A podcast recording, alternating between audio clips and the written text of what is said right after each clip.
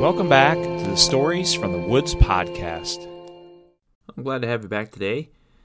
Hope you enjoyed the first chapter of this story. We're going to continue with chapter 2.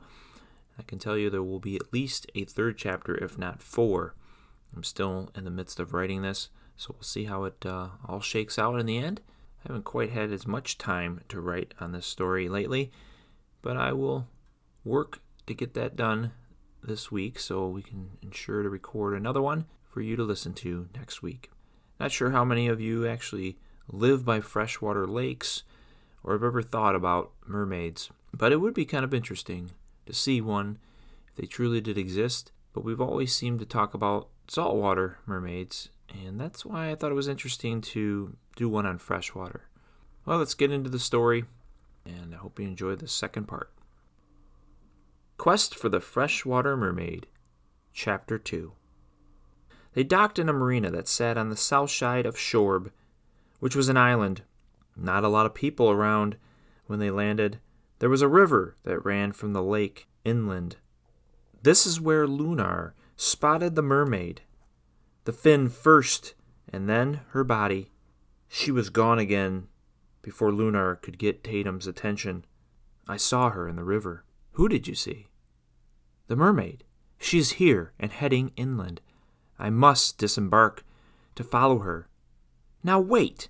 We're here for one reason, and it's to find Nulvar, not a mermaid. We can't just run off. But I finally saw her, and I have a better chance of spotting her in the river than in the lake. Plus, once we have Nulvar, we will not be able to venture off. We need to go now. Come with me. We don't have a lot of time to waste, or Devin will be on his way. This is not going to add much time. The two grabbed some essential items and told the crew to watch the ship as they scouted the island. After hours of walking along the river, they stopped to rest. We can't continue at this pace, and we need to get back to the ship before nightfall. Who knows what we'll encounter out here tonight? We've hardly seen anyone, and no shelter, said Tatum. Just a little further. This river has to end soon, responded Lunar. 1 more hour, and then we head back, and that's going to be pushing it as it is. I agree, said Lunar. They had a quick bite and drink as they stopped. It was very eerie and quiet where they were. This island has been a very popular place to visit, but in recent years became more desolate with less visitors. Other destinations had come about, so it was a good place for Nulvar to hide. Tatum had been on the lookout for him, while Lunar meticulously scanned the river for any sign of the mermaid. She had a head start on them and could travel faster than the two of them on foot. Tatum had tried to convince Lunar of this, but it was hopeless. So they continued on for another 45 minutes. At this point, the river ended at the other side of the island, running back into the lake. She must use this as a shortcut to the other side, grunted Lunar. Probably been gone for hours, responded Tatum. Let's head back, as we have a long time to backtrack. Maybe we can get our hands on a boat. Here as it appears to be a small port. Let's start with that hut over there, Lunar said as he pointed. Tatum reluctantly followed as his patience was running thin. They entered the small hut, but no one was there. They stepped out and walked the docks. No one was around. Where is everyone in this island? Ranted Lunar. Let's walk back now, responded Tatum. We have wasted enough time looking for someone. Well, we are just looking for a boat. There's a perfect one right over there. Are you suggesting we steal a boat now, Lunar? No, more like borrow, as we'll return it tomorrow. I'll walk back, as I want no part of that plan, said Tatum. I think you would be wise to listen to him, said a voice from behind them. Tatum and Lunar both turned in a flash to see who snuck up behind them so quickly and quietly. They were face to face with a rough-looking fellow who had chiseled lines carved through every muscle that was visible. His face was scarred, with a half-grown beard scattered around the lines. No hair to speak of on his head. Deep-set eyes Dirt covered his skin and clothes.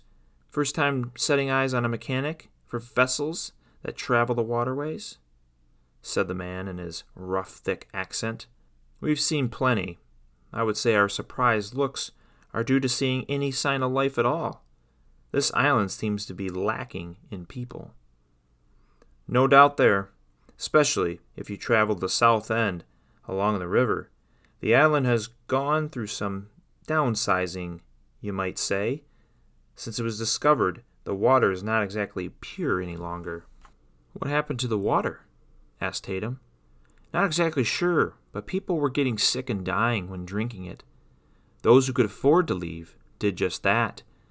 They moved to Chorm or DePaul or even Booker.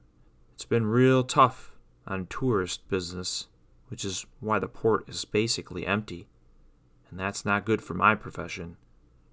The board over there is one of the few possessions I have, so quit eyeing it. News must not have traveled to Haran yet, as that is our home. Sorry to hear of your troubles your island faces, said Lunar. We would rather not walk back to the other side of the island. Would you be able to take us in your boat? We will pay you a fair rate. It seems you could use a little business. I suppose, as I have no customers waiting right now. Plus, I could use the opportunity to visit my mother this evening. Give me a few minutes to get some things together. I would prefer to get there before we lose light. That marina is not easy to navigate in the dark. The boat would have been more comfortable for two, but the three were able to fit. As they traveled down the river, they introduced themselves more formally. The mechanic's name is Turin, and he shared what Shorb was like prior to the contaminated water. Lunar and Tatum then shared their purpose of their visit, holding back the sighting of the mermaid. Turin was not familiar with anyone fitting the description of Nulvar. It was good for both sides to talk to another person. The light was becoming scarce as they reached the marina. Their ship was still there, and the town seemed to be a bit busy. Lunar and Tatum thanked Turin for the boat ride and companionship, and Turin responded by saying, "Good luck finding the man you are seeking." Then they went their separate ways. The next morning, Tatum expressed the importance of focusing on finding Nulvar that day. He had not seen any sight of him on their travels, so starting in town and exploring the other side of the island would be their plan for the day. Lunar agreed, partly because he was not sure if the mermaid was even in the river any longer. This concludes Chapter 2 of A Quest for the Freshwater Mermaid. If you enjoyed this story or any of our other stories on the podcast, please leave a review and share your experience for others to see. Or share the podcast with friends and family that you believe will enjoy this podcast.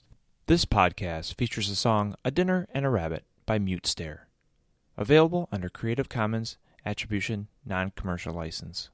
We hope you enjoyed this episode from the Stories from the Woods podcast. And as always, continue to listen to our next episode.